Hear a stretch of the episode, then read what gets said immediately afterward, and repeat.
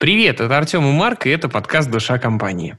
Здесь мы помогаем вашему бизнесу работать с миссией так, чтобы оно вовлекало сотрудников, партнеров, клиентов и всех окружающих людей, и меняло мир, а ценности переходили с бумаги в реальное поведение сотрудников. Сегодня у нас в гостях Антон Акаема, сооснователь проектов Coupon.ru, BlackVR, HoloAva.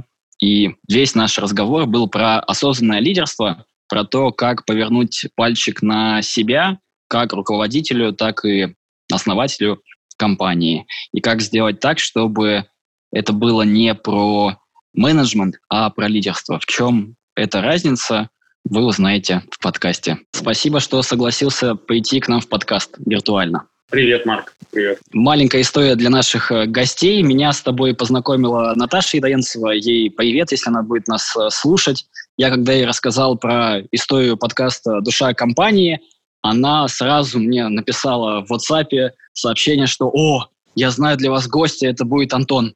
По-любому с ним поговори». Я тебе написал, мы поговорили, и ты у нас э, в гостях. И она мне сразу, когда только писала, скинула статью твою про лидерство, про осознанное лидерство. Я начал знакомство с тобой именно с нее, такое виртуальное, в которой ты очень много говорил про то, каким должен быть э, лидер, и, наверное, ключевая мысль, может быть, это моя интерпретация в том, что для тебя важно было перейти с такого уровня вот такого лидера, как э, профессионала, как ну, такого менеджера, я бы сказал, к человеку, который управляет человеками, людьми, э, то, есть, то есть быть э, человечным. Наверное, хотелось бы поговорить э, в подкасте во многом э, про это, что для тебя это значит. И, наверное, вопрос э, такой широкий сначала задам, чтобы как-то беседу разжечь. Расскажи, как ты вообще пришел к этой идее? Потому что, ну, она, наверное, не очевидная, хотя вроде, когда я ее сказал, она очевидна. Но мы знаем, что вот в компаниях э, много есть э, такого, что бизнес есть бизнес, дружба есть дружба, это никак не пересекается, и часто на работе не отношения, как между людьми, а отношения, как вот я там руководитель, я сотрудник. Вот как ты пришел к такому осознанию, что можно по-другому, можно как в жизни? Расскажи, пожалуйста. Но основное, у меня 12 лет менеджмента, э, я порядка четырех часов в день в течение четырех лет читал Хабар про менеджмент, э, и мне кажется, у меня была потребность в том, чтобы прокачаться. И в тот момент я работал в купонном холдинге, который мы формировали с, ну, практически с нуля с э, ребятами. У нас э, было порядка 10 купонных сервисов, и я понимал в тот момент, что мне не хватает технического бэкграунда и мне не хватает менеджериального бэкграунда. Четыре часа в день про менеджмент я читал, потому что я ездил на работу два часа туда и два часа обратно. И, соответственно, мне ну, реально приходилось э, читать много. И в какой-то момент я понял, что я хочу про это писать. В какой-то момент я понял, что у меня есть переизбыток знаний, и э, мне недостаточно делиться с своими сотрудниками – я хочу делиться этим со всеми. И, соответственно, я начал писать э, про мотивацию. Я написал статью э, «Как управлять сотрудниками» и получил э, ну, такую достаточно серьезную критику на Хабре. Достаточно много каких-то минусов, были какие-то плюсы, но при этом были и минусы. И я получил много обратной связи, и в этой обратной связи я понял, что я вообще не хочу или писать на Хабре, или Хабр не моя аудитория, или мне нужно что-то переосознать. А что-то я не понимал, что. И в тот момент э, у меня происходили большие изменения в компании. Мы продавали компанию, купи купоны в тот момент. И я уходил в предпринимательство в большей части. И я понимал, что нужно меняться, нужно менять э, что-то в своем подходе, а, потому что, например, создавая компанию, ты не можешь быть просто там менеджером, ты должен быть, скорее всего, лидером. И слово лидерство на самом деле для меня появилось вот буквально недавно. Оно, наверное, связано с тем, что я просто, вот из меня что-то лилось, и какие-то мои мысли, они сагрегировались э, и начали из меня выплескиваться. И они выплеснулись в такие вот тезисы, то есть э, я понял, что я этими тезисами живу, я понял, что я осознаю как-то э, по-другому менеджмент, и я даже начал называть это осознанный менеджмент. Потом мне кто-то сказал, Антон, это, наверное, осознанное лидерство. И я такой, хорошо. Наверное, назову это осознанным лидерством и напишу об этом. Соответственно, для меня было в четвертый или пятый раз, когда я публиковался. Там был еще до этого ряд неудачных статей, я про них сегодня расскажу. Но, в общем, это был четвертый-пятый раз. Я думаю, блин, сейчас я публикуюсь, и сейчас я словлю, наверное, опять много негатива или обратной связи, и мне будет очень тяжело опять это принять, понять, осознать. Но я опубликовался и получил э, достаточно много э, положительных отзывов. Соответственно, в этой статье я описал лидерство в трех словах.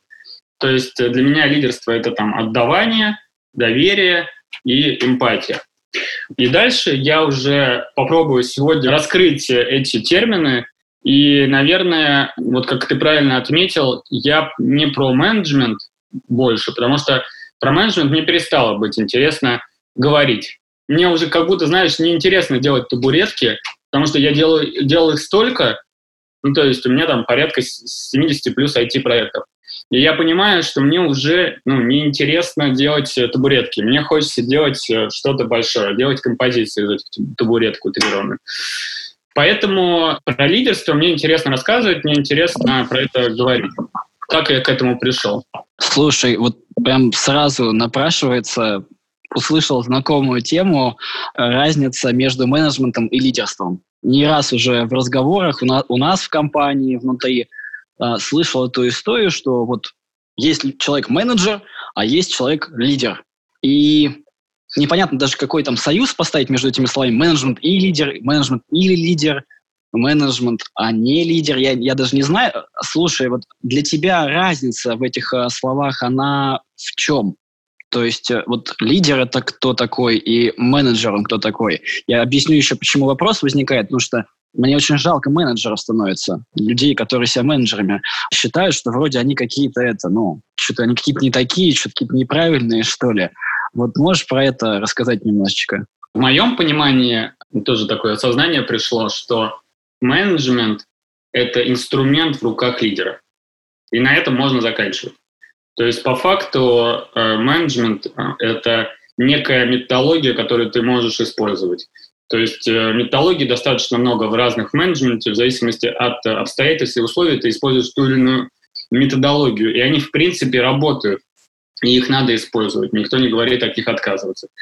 Но лидерство – это все то, что позволяет нам эффективно управлять людьми, направлять их, учить их, чтобы они нас слышали, слушали и так далее. Интересно, то есть, э, знаешь, такую схватил метафору, что ли, или вот ассоциативный ряд у меня дальше пошел, и я услышал как будто в твоих словах, будто бы менеджер — это про hard skills, а лидер — это про soft skills. И вот, э, ну, хороший лидер, он как раз, у него есть и hard, и soft. То есть он, у него есть инструментарий такой из хардовых каких-то навыков, то есть, я не знаю, как контроль осуществлять, управление, мотивация, вот это вот э, все. А лидер, у него есть какая-то еще мягкая надстройка, где он умеет слушать э, людей, эмпатизировать э, им. Правильно услышал? Или однозначно, однозначно, все ты правильно говоришь. Но на самом деле я считаю все это вообще софт-скиллами. И менеджмент для меня это тоже какой-то soft skill, то есть э, если ты учишься на менеджера, на лидера и так далее, ты ну, этим скиллам учишься, и это нормально. Просто вот у меня жена, например, она работает топ-менеджером в Яндексе. Я сегодня буду примеры проводить, потому что, например, в моей статье мало примеров, э, и, в принципе, мало примеров, я буду приводить много примеров.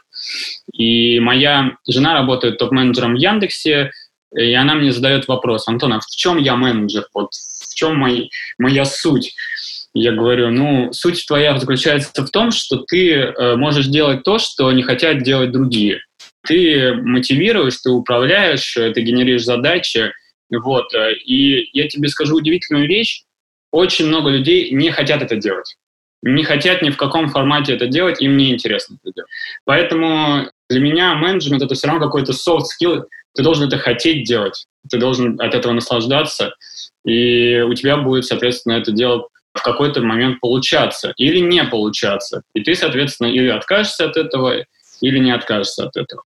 Вот, поэтому э, менеджмент переплетается с лидерством, это как будто психология с методологиями и совсем про всем, потому что я все-таки, для меня, например, hard skill ну, может быть, я гуманитарий в какой-то степени. Для меня hard skill — это писать код, и hard skill — это, например, э, делать какую-то математику и так далее. Менеджмент для меня это больше про общение. Угу, угу. Супер. Прям такой инсайт э, схватил про то, что чтобы быть хорошим менеджером или лидером, важно любить то, что ты делаешь, гореть от, именно от этой работы, от менеджерской, от руководящей должности своей или позиции. Наверное, в компаниях часто так происходит, что люди, скажем так, не специально, не сами занимают эту лидерскую, там, а, менеджерскую позицию. Так получается, что они там дорастают а, до этого, или так получается, что им предлагают какую-то позицию – но часто, когда они туда переходят, э, большого желания управлять у них нету, потому что они думают, что, блин, черт, еще больше теперь какой-то ответственности. А, я тут раньше руками делал, делал это лучше всех, а теперь мне нужно, блин, самому не делать, а руководить чужими руками, а они это хуже делают, а еще постоянно какие-то там таблички заполнять, встречи проводить, мотивировать этих людей. Ёпрст! Вот да. такой какой-то инсайт схватил, что, блин, как-то жизнь нас не готовила к этому, да, то есть мало людей э, живут э, с пониманием того, что, о, хочу стать менеджером, господи, пожалуйста, я хочу лидировать людей. Вот, вот этого прям не замечаю. Я могу сказать, что это я прям про себя говорю. я прям никогда не горел этим желанием.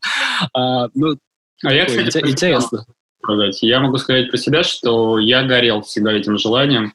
И это желание особенно появилось в тот момент, когда я сдавал экзамены высшей школы экономики, ГОСы, финальные.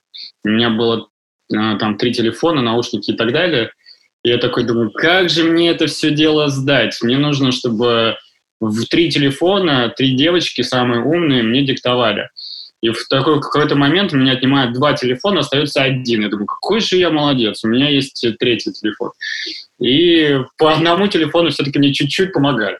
Но в итоге, конечно, я сдал сам, но в тот момент у меня было ощущение, что вот э, я вот этим как будто могу управлять.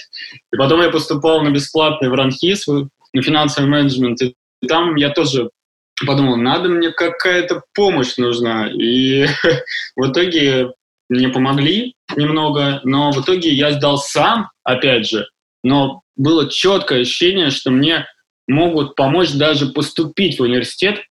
И после вот этого осознания, что если людьми правильно руководить, управлять, направлять и так далее, что можно даже поступать в университеты, даже руковод... создавать большие компании. И в тот момент я такой подумал, а может быть, мне не нужно быть э, суперспециалистом, не знаю, в фотошопе или там э, по созданию сайтов. Мне нужно быть, нужно быть э, тем, на кого я учился, быть суперменеджером. Вот у меня вот такое вот было в свое время сознание. Слушай, ну круто вообще. Ты так открыто этим делишься и про э, ГОСы, поступление, такой, знаешь, момент тотальной открытости, как я это люблю называть. А ты знаешь, у меня вот к тебе какой вопрос, он в каком-то смысле дублирует, я тоже читал статью, и он дублирует немножко комментарий, там был момент, что не хватает именно действий, покажи примеры, как быть открытым, потому что это полезные, крутые качества лидера, и статья очень классная и тезисная, но вот сейчас ты показал очень классный пример именно открытости, как ты к ней пришел. А можешь на уровне примеров показать, что значит вот все эти три тезиса? Открытость, доверие э, и эмпатия, правильно помню? Да, давай. В общем, э, я, наверное, начну с того, что э, это немного про культуру. И в свое время я написал еще одну статью на Хабре, которая тоже была очень негативно воспринята публикой. Это была статья, ну да, сегодня день открытых дверей, так скажем. И эта статья э, была про культуру на примере компании Netflix, я тогда не указывал, что это культура Netflix, я указывал, что это моя культура. Я ее очень красиво заувалировал, написал там какие-то свои термины, но по-хорошему это была такая карго-культура, которая не относилась к моей компании утрированно. И на Хабре ее прочитали, такие, ужас, какая ужасная культура, как вообще можно это все вообще читать? Я такой думаю про себя, так, ребята, я, я выписал самую крутую культуру в мире Netflix, и вы ее, короче, обосрали. Но при этом это заставило меня серьезно задуматься. а как мои сотрудники относятся к этой культуре, как они к ней относятся, какие ценности до них я смог донести через эту культуру. И на самом деле оказалось, что я не смог донести никаких ценностей. Оказалось так, что я сделал презентацию, э, презентовал своим сотрудникам, они мне один раз посмотрели, ее закрыли, и больше к этой культуре мы не возвращаемся. Больше этой культуре мы не пользуемся. И я своим новым сотрудникам, которые заходили в наш коллектив, начал рассказывать про эту культуру на входе. Но они заходили к нам в компанию и заряжались совершенно другой культурой. И точно так же через э, полмесяца забывали об этой, об этой культуре. И самое интересное, что я понял, что это все не работает, пока ты не, не работаешь самим собой. То есть э, я как лидер, лидер отдела, лидер э, какого-то большого направления в компании или просто генеральный директор, я задаю определенный стратегический вижен того, как э, мы будем развиваться, того, как мы будем относиться к своим сотрудникам, того, как мы будем относиться к клиентам, того, как мы будем общаться с людьми, того, какой я честный, открытый, не эгоистичный и так далее. И я могу про это говорить сколько угодно, я могу про это рассказывать сколько угодно. Если я лидер другой, если я не соответствую своим же ценностям, то это не работает. И для меня на самом деле вот эти три слова отдавание доверия, эмпатия, оно связало все, что связано с развитием осознанного лидера, как я это назвал. Что мне сейчас все больше нравится какой-то сознательный лидер, целостный лидер. И если говорить, например, про доверие, как вот у меня, например, выстраивалось доверие на примере. Тоже будет, будет сегодня плохие примеры. Например, уход моего CTO из компании.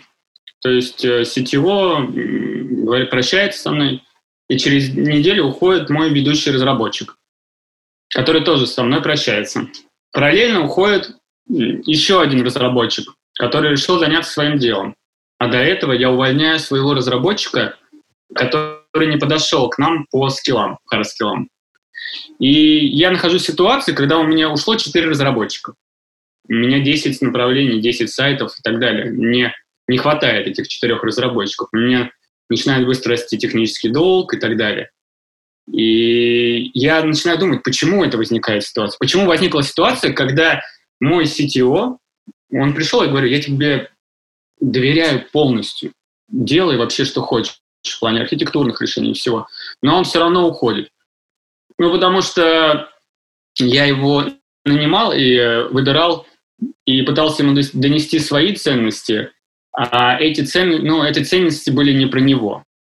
Я их не мог ему донести, ему это было неинтересно. И на самом деле даже донося ему эти ценности по поводу там, ответственности, доверия, эмпатии, переживания, отдавания искреннего, а, я не донес ему то, что нужно со мной делиться тем, что ты хочешь делать. Я не стал ему каким-то настоящим лидером.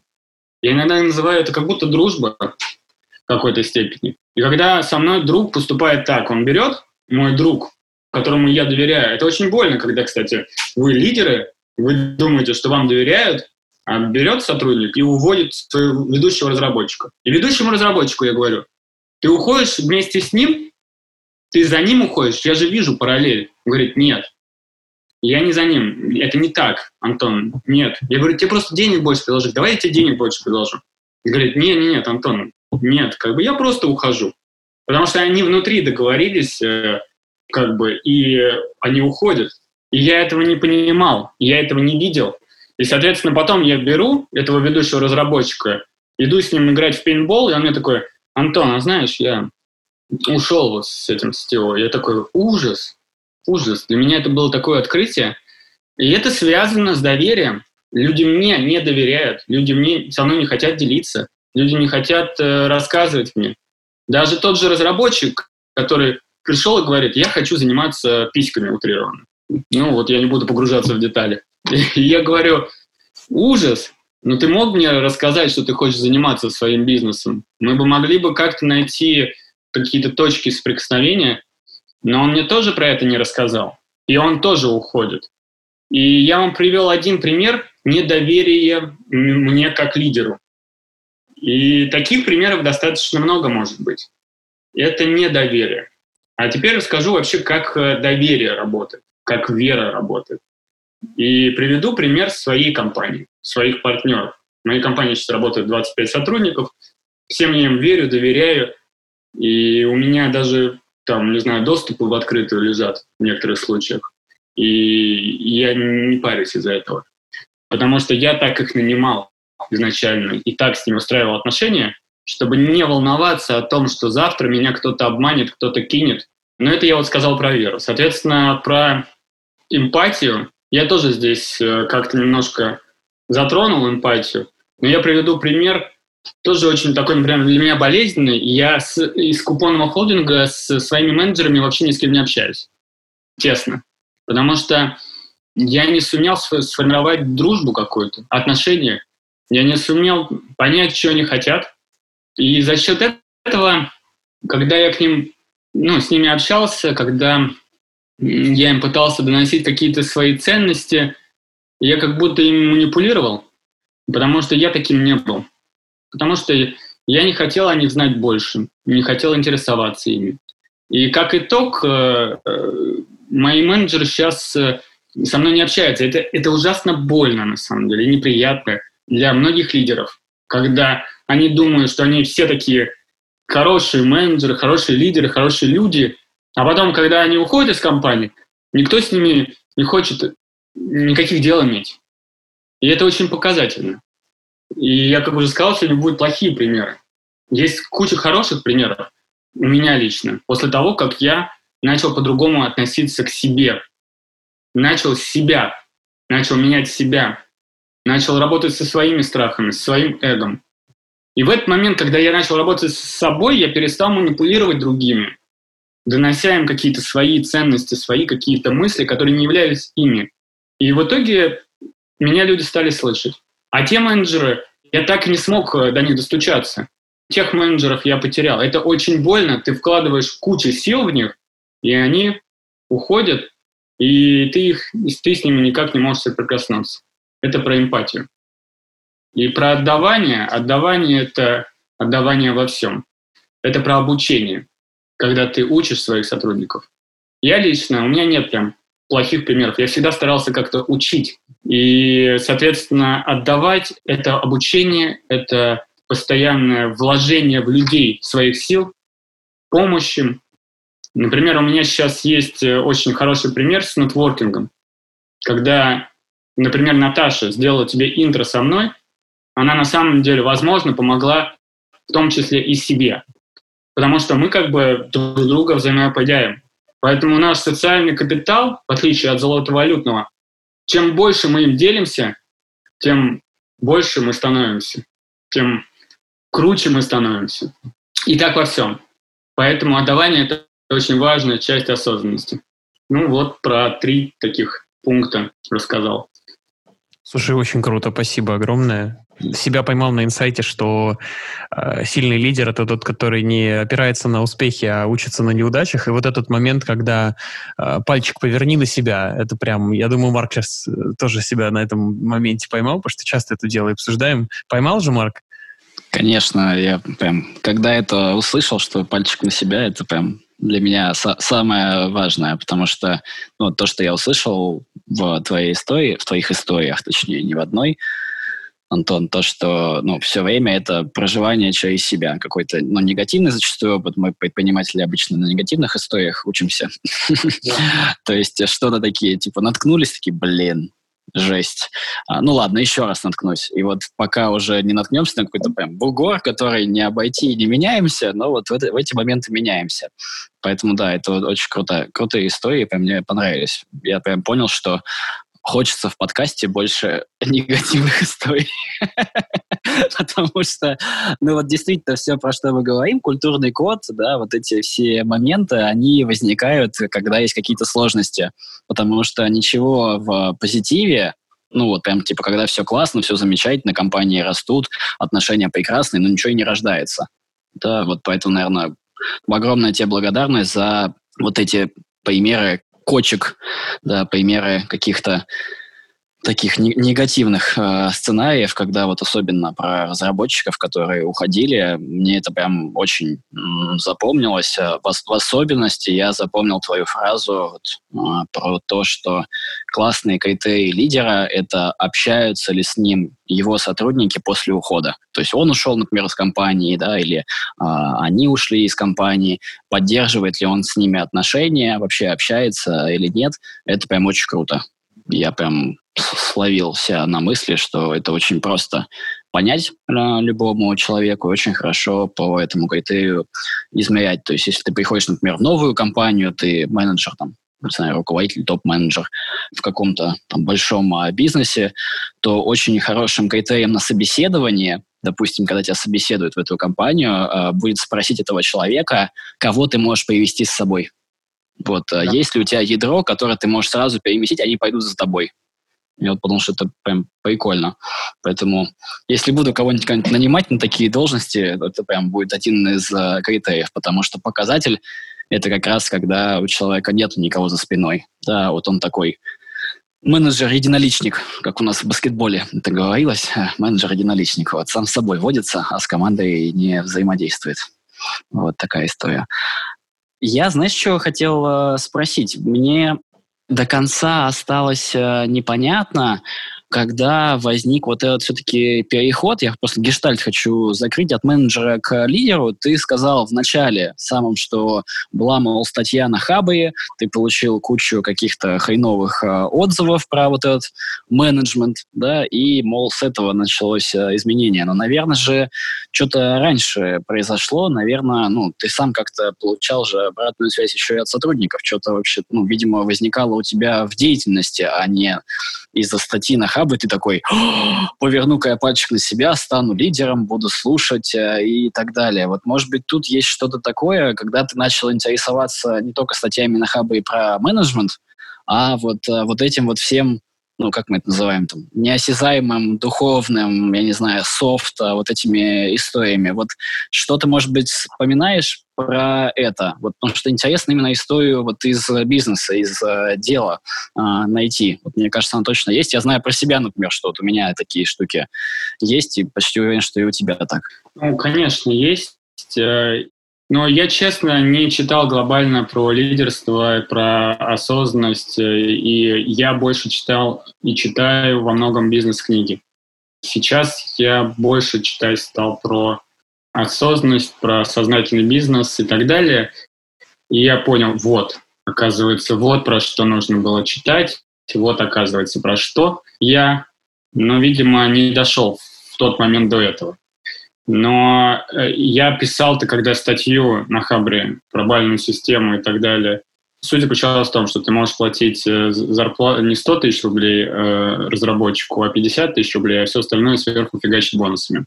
Вот. Это, понятное дело, вызывало кучу негатива. Вот. Кто-то говорил, блин, это же рабочая стратегия, надо использовать. Ну, как бы, не знаю, не очень, может быть, это хорошая была статья для Хабра, но все равно. И я бы хотел, наверное, рассказать э, про найм сотрудников. В данном случае это будет хорошим примером, э, какие, в какие ситуации я попадал. К примеру, я зачастую пытался закрыть технический долг.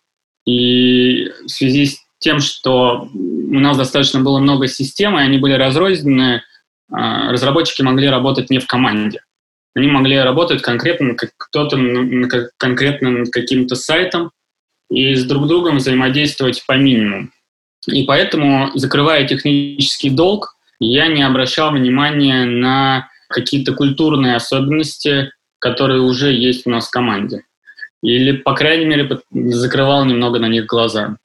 И в какой-то момент я просто нанял нескольких сотрудников, которые серьезно не соответствовали культуре, и они закрывали технический долг, но в итоге образовывали такие дыры в культуре, которые демотивировали всех остальных сотрудников и приводили к тому, что они еще хуже работали. Например, они конфликтовали, и другой сотрудник попадал в осадок на весь день и не работал.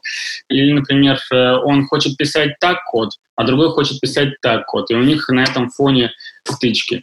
И таких моментов очень много было, и у меня был также и CTO, другой CTO, не тот, который увел, а другой, который писал систему, которая, в принципе, соответствовала его каким-то архитектурным ожиданиям, но не соответствовала целям бизнеса.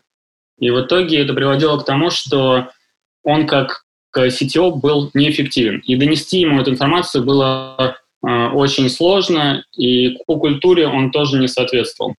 Я что услышал из э, ответа, что, получается, конфликты в команде отчасти тебя сподвигнули вот э, изучать вот эту вот софт-историю, то, что нужно нанимать людей не только по хард-скиллам, но и потому, соответствуют ли они там каким-то культурным а, моментам в компании. Вот, наверное, это услышал из твоей истории, что конфликты в команде. Конфликты вот в команде и, и просто вот эта история с эмпатией, когда с тобой, ну, ты не выстрелил достаточно, достаточно качественно, чтобы в дальнейшем их как-то в свои проекты засовывать и так далее. Это тоже очень важно. Угу, угу. Вижу, что у нас уже прям натикало много времени, поэтому, наверное, будем потихоньку идти к концу, какие-то последние вопросы задавать. У меня есть один очень тупой вопрос. Вот, а, я его прямо придумал буквально минуту назад. А, он до того туп, что когда вы его услышите, поймете, почему я а, так говорю. В общем, вопрос звучит так. Как начать с себя? Как начать с себя? Очень да, вот почему он а, тупой, потому что вроде бы он очи- очевидный ответ. Просто начать, да, видимо, или что, что-то в этом а, роде. Но вот а, что я слышу сквозь весь разговор с тобой и сегодня, я это слышал в подготовке к интервью, когда мы с тобой первый раз созвонились. Я услышал одну очень удивительную а, историю про тебя. Это как обратную связь могу сказать, искреннюю и положительную ты прям э, учишься на ошибках и классно воспринимаешь обратную связь. Я прям помню, как в разговоре перед интервью ты сказал про статью, что, мол, я написал тезисно, вот ты услышал обратной связи, и понял, что истории не хватает. Да. Поэтому нужны истории. Сегодня ты пришел на подкаст, и говоришь, так, я буду сегодня много историй рассказывать, много примеров. И это один из примеров, как ты начал с себя. Ты не стал переводить стрелки на читателей статьи, например, и говоришь, что а, мудаки, не хватает вам примеров, то вы просто вам страшно вообще читать мою статью, вы к ней не готовы и так далее. Не, нифига, ты решил, что, О, окей, нужны примеры, замечательно, буду через uh, примеры. И это как раз один из uh, примеров, того, как ты вот начинаешь э, с себя. Вот если бы сейчас перед тобой было 100 руководителей талантливых, которые могут поменять страну, чтобы стала культура еще лучше у нас э, и такая замечательная, какие бы ты им советы, техники, практики, что угодно давал, вот э, начинать с себя, пропускать все через себя, вот этот пальчик поворачивать.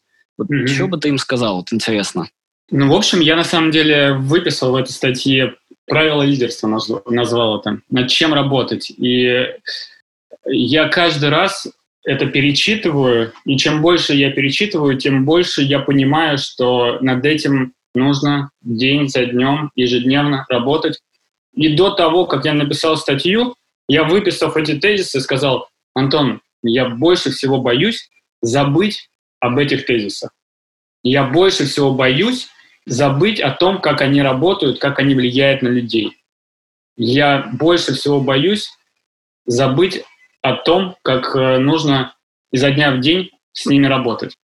И сегодня я вкратце могу о них рассказать и, наверное, э, немного остановиться на каждом из этих пунктов с примерами. Не сказать, что прямо о каждом я смогу привести пример, но из того, что я вспомню, обязательно приведу. Соответственно, первое – это эго. Нужно работать над эго. Нужно работать э, над тем, кто ты есть, над своим эгоизмом. Я это так называю. Эго – это на самом деле про все. Эго – это когда мы опускаем его и выходим из зоны комфорта. Эго – это умение слышать. Эго – это про любовь. Эго – это про адекватность. Соответственно, если мы говорим про эго, мы говорим про благодарность. Если мы говорим про эго, мы говорим про любовь. Если мы говорим про эго, мы говорим про открытость. Поэтому я начинаю всегда с эго. Нужно слышать себя, слушать, любить себя, но при этом своим эго не давить на других людей. Очень большая проблема многих лидеров заключается в том, что они считают себя кубом земли. Вот они все такие лидеры, за ними идут, и это очень хорошо видно в разных людях. К примеру, там, Тиньков или взять других. Мы на них смотрим, понимаем, что у них очень высокое эго. И это эго иногда отталкивает, и очень серьезно отталкивает других людей. И не дает э, лидеру вести за собой. Поэтому если посмотреть на сильнейших лидеров в мире, допустим, там Элон Маска и других, они там обычные люди, с ними можно обычно пообщаться в Silicon Valley. И, соответственно, эта культура, и эта культура должна развиваться в России. Поэтому я начинаю всегда с эго. Далее я перехожу к каким-то другим, более простым вещам, но тоже очень важным. Например, страх. Нужно работать со страхом. А, соответственно, страх, он позволяет нам меняться. То есть э, мы, когда убираем страхи, мы становимся более открытыми. И зачастую я не хочу, например, общаться с новыми людьми и закрываюсь. Или, например, я боюсь публично выступать и отказываюсь от этого. И это плохие примеры. И таких примеров в компании достаточно много, и сотрудники страдают из-за своих страхов. И поэтому мне нужно на своем примере показать, что я не боюсь быть тем, кем я являюсь. Я не боюсь быть лидером, я не боюсь брать на себя ответственность. Поэтому страх — это очень важная часть. Нужно работать со своими страхами. Нужно работать со своей низкой энергией. Вот это вообще для меня было открытие. Когда у тебя энергия низкая, ты, у тебя нет сил, ты не можешь ничего делать. И эта низкая энергия возникает из-за того, что у тебя ты можешь болеть, ты можешь покушать что-то не то, ты можешь просто быть в настроении. Или тебе, может просто не нравится, чем ты занимаешься. Но ты на это не обращаешь внимания и продолжаешь делать это с низкой энергией. И получать низкие результаты. И из-за этого страдают все вокруг. Поэтому, начиная с себя, я работаю с своей низкой энергией, и как итог, я, соответственно, помогаю другим и обращаю на их энергию. И когда они ко мне приходят, и когда я вижу, что Маша почему-то не делает что-то. Я спрашиваю, ты болеешь? Или у тебя низкая энергия, потому что у тебя там проблемы в отношениях. То есть я начинаю разбираться в этом. Это очень важно, понимать, что низкая энергия — это про результат. Если у тебя низкая энергия, ты не можешь генерить. Также хотеть, желание. Желание что-то делать. И зачастую я, когда вот у меня был купонный бизнес, например, и я из него вышел, я не знал, чем я хочу заниматься. И я очень серьезно от этого страдал. Я сидел днями и ночами, чуть ли не ловя депрессию, думаю, чем мне заниматься, чем я хочу заниматься. Я пытаюсь чем-то заниматься, но я не хочу этим заниматься. Я пытаюсь это делать, но я не знаю, как это делать. Мне страшно, я не хочу, я не желаю. И это вот постоянное вот это нехотение, нехотение. И в компании происходит так, что ты не хочешь, и тебя заставляют, ты не хочешь, и тебя заставляют, и ты из-за этого страдаешь. И ты думаешь, что все вокруг э, э, мудаки и плохие люди. И, соответственно, ты себя строишь жертву, а на самом деле тебе нужно просто понять реально, чего ты хочешь сам, и начать этим заниматься. Далее любовь. Любовь — это про, тоже про эмпатию, это про то, э, как ты относишься к своим близким, как ты относишься к своим сотрудникам, как ты их ценишь. И это про взрослую любовь, про осознанную любовь. И тут э, можно много примеров приводить, когда человек настолько искренне и добро относится к тебе, что ты хочешь ему отдать взамен. Взамен, взамен еще больше. Например, такой генеральный директор Купи Купона Камил Рузаев. Он очень искренний человек, очень добрый человек. И это, наверное, основной его скилл — эмпатия. То есть у него может быть не так много хард-скиллов, но тот скилл эмпатии, который в нем есть, он настолько сильный, что он ведет за собой людей. Соответственно, дальше благодарность. Мы привыкли думать, что мы самые умные, что мы все знаем, и все вокруг мудаки, потому что мы можем сделать лучше. Но на самом деле это не так. Ты, если искренне благодарен человеку, тогда будь ему благодарен и не говори «но я бы сделал лучше», «но, возможно, ты мудак». Знаете, вот слово «но» нужно из лексикона убирать и искренне говорить благодарность. И тогда вы будете более осознанными, тогда вы будете лидерами. Далее это умение слушать, слышать. Иногда вашим сотрудникам нужно просто выговориться. И когда мы собираем вот эти коллективные митинги, это постоянно происходит. Мы такие, так, ребят, сегодня будем делать вот это, вот это, вот это. Ты делаешь вот это, ты делаешь вот это, ты делаешь вот это. И все, митинг закончен. И есть что сказать? Нет, пошли работать. Но на самом деле, когда ты так постраиваешь коммуникацию, когда ты говоришь, что делать, ты не слышишь, не слушаешь, вокруг тебя люди точно так же себя ведут с другими, и в итоге это убивает творчество, это убивает инициативность. Поэтому умение коммуницировать – это одно из самых важных качеств осознанного лидера. Или целостного лидера, можно по-разному это называть. Также про личную ответственность. Про личную ответственность – это вообще отдельная история. Личная ответственность, э, она во всем. То есть ко мне зачастую приходят, ну так как я руководитель высшего звена, получается, ко мне все приходят и говорят, Антон, а как это сделать? Антон, а могу ли я это сделать? Антон, а можно мне это делать? А я говорю, Вась, а не про снятие ли это ответственности? Вась, ты точно не можешь на этот вопрос ответить? Если ты не можешь ответить на этот вопрос, я тебе, конечно же, помогу.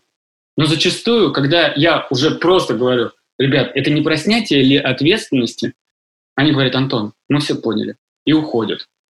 Потому что зачастую это просто про личную ответственность, когда они ее, эту ответственность, хотят снять. Например, у меня был недавно пример, когда мой партнер называл себя каким-то дурачком утрированным. Я говорю, когда ты себя так называешь, ты снимаешь с себя ответственность. Когда ты так себя ведешь, ты жертва. Поэтому перестань снимать с себя ответственность и иди, бери, меняй, делай, бери на себя ответственность. Соответственно, моя задача не забирать эту ответственность у других, иначе все страдают, а отдавать эту ответственность как осознанный лидер. Далее это умение снять шлем и выйти за рамки своей границы. Для меня вообще открытие. Просто бомбическое. Особенно, когда я закончил работать в купонном бизнесе, и я такой вместе с партнером, мы такие думаем, а мы единственное, что умеем делать, это работать в купонном бизнесе и делать скидки. И зачастую люди так и думают. Мы единственное, что умеем делать, не знаю, там, э, сидеть на кассе или э, готовить еду или еще что-то или там заниматься э, арбитражем трафика. И остальное мы не умеем делать. А на самом деле мы это не умеем, мы, опять же, возвращаясь к страху, мы боимся, но и при этом мы из-за того, что у нас на голове шлем, мы не знаем, как нам открыться этому миру и как начать что-то делать. И, соответственно, я всем привожу пример, когда сбоку ставим руки, вот сейчас две руки, например, поднимаем, и пытаемся головой, сбоку головы ставим, и пытаемся головой покрутить. И видим, что обзор, он стал меньше. А когда мы руки убираем, обзор стал больше. И так и в жизни. И также у меня было с бизнесом. Когда я немного убрал руки, я увидел, что есть э, там, разработка виртуальной дополненной реальности, есть искусственный интеллект, есть куча других интересных проектов, где люди зарабатывают кучу денег, и то же самое касается и ваших сотрудников. Как только вы на своем примере показываете, что можно, когда купонный бизнес умирает, все продают компании, а вы такие, а мы можем их покупать, когда люди не видят эту возможность. И вы скупаете весь купонный рынок, как делали это мы. Всем казалось, что это нельзя делать, а мы говорили, что это можно делать. И так далее. Соответственно, умение снять с себя шлем и выйти за рамки своих границ это самое, одно из самых важных качеств осознанного лидера. Иногда он, э, как вот Тиньков, несмотря на его эго, но он видит настолько широко, настолько масштабно, что за ним хочется идти. Ему хочется отдавать свои силы и деньги. И последнее качество – это Про скромность. Я говорю, что это качество я себе еще не научил развивать. Но когда ты не можешь ничего поделать со своим эго, когда ты не, так не научился слушать и так далее, ты можешь э, попробовать развивать хотя бы одно качество – это скромность. И просто реально перестать быть амбициозным, иногда думающим, что все вокруг мудаки, и посмотреть на себя со стороны и понять, что ты не самый умный, и гораздо больше людей с хорошими качествами, которых у тебя совсем нет. Когда ты реально это искренне осознаешь, и когда ты становишься скромным, в тебе появляются те качества, про которые мы говорили выше. У меня все. Подразумирую, думаю, восприятие нашими слушателями того, что ты сейчас перечислил, примерно это будет звучать так. Твою ж мать, как это сложно начинать с себя, быть примером. Вот это вот все, что он только что говорил, и это было очень тяжело мне услышать, как же это все тяжело. И шлемы там снимать, и ответственность принимать, блин, и эго мое убирать, и благодарить, и любить, и отдавать, ёпрст. Вот примерно у меня такое впечатление, но при этом из твоей же речи слышно, как это важно. И, ну, я бы сказал, что если переводить на язык достигателя, то, конечно, это дает результат. То есть, конечно, такое отношение к людям и к самому себе, конечно, это приносит э, другие э, результаты по итогу. Важно ну, это чувствовать, понимать. И для меня, наверное, вот этот пример, который ты приводил про Наташу, что социальный капитал-то он множится. Вот здесь, мне кажется, такая же метафора, что когда ты к людям так относишься, то и они начинают относиться там, к себе и к другим также. И это такой мультиэффект э, происходит, который даже просчитать э, невозможно. То есть эффект результат будет очень классным. Я, наверное, предлагаю на этом поставить такую запятую, точку запятой, многоточие, потому что очень, очень много всего сегодня получили – что хочется сказать, подрезюмировать таким еще отдельным итогом, то, что спасибо тебе большое за примеры, что они прям золото, можно их на цитаты куда-нибудь э, вешать. Это прям замечательно, особенно негативные примеры и позитивные тоже. Это важно. Видно, что ты ну, взял не с бухты-барахты все вот эти формулировки, а как-то до них э, доходил. Это очень э, важно и ценно. Спасибо, что этим э, поделился. Для меня, наверное, самая такая ключевая история была про ответственность, когда ты говорил. То, что везде можно найти способ ее снять или, наоборот, присвоить э, эту ответственность и, собственно, как начать э, с себя, наверное, ну, ключевой ответ заключается в том, что понять, что ну, все зависит только от тебя. То есть можно такую точку зрения брать, а можно ставить себя в позицию, когда не только от меня что-то зависит, но и там да и не столько-то от меня вообще. Вот, вот эта вот э, история, она прям мне важна, и круто, что у тебя это тоже прям э, в арсенале. Артем, есть что добавить? Что-нибудь хочешь? Да, тоже хотел сказать спасибо большое, Антон. Собственно, скажу спасибо большое, Антон, потому что очень много и примеров, и ты знаешь, конкретных моментов мне очень запомнилось, как человеку, который с речью связан, что э, убирать «но» из речи – это очень хороший тон для благодарности. У нас э, для английской версии подкаста было интервью с Честером Мелтоном, человеком, который про благодарность прям топит и говорит, что культура благодарности – это основа успеха в компании. И вот он-то как раз э, один из тезисов его говорит, что благодарить никто не умеет, Хотя вроде это базовый навык. И вот этот тезис, что уберите «но», и тогда ваша благодарность станет осознанной, это прям супер практично. Реально поймал себя на том, что очень часто хочется, знаешь, как по бутерброду, типа «молодец, но все очень плохо, но ты молодец». Это прям отличный совет, спасибо тебе огромное. И в целом очень здорово, много примеров, прям записывал себе какие-то моменты. Спасибо вам, спасибо, было очень приятно пообщаться.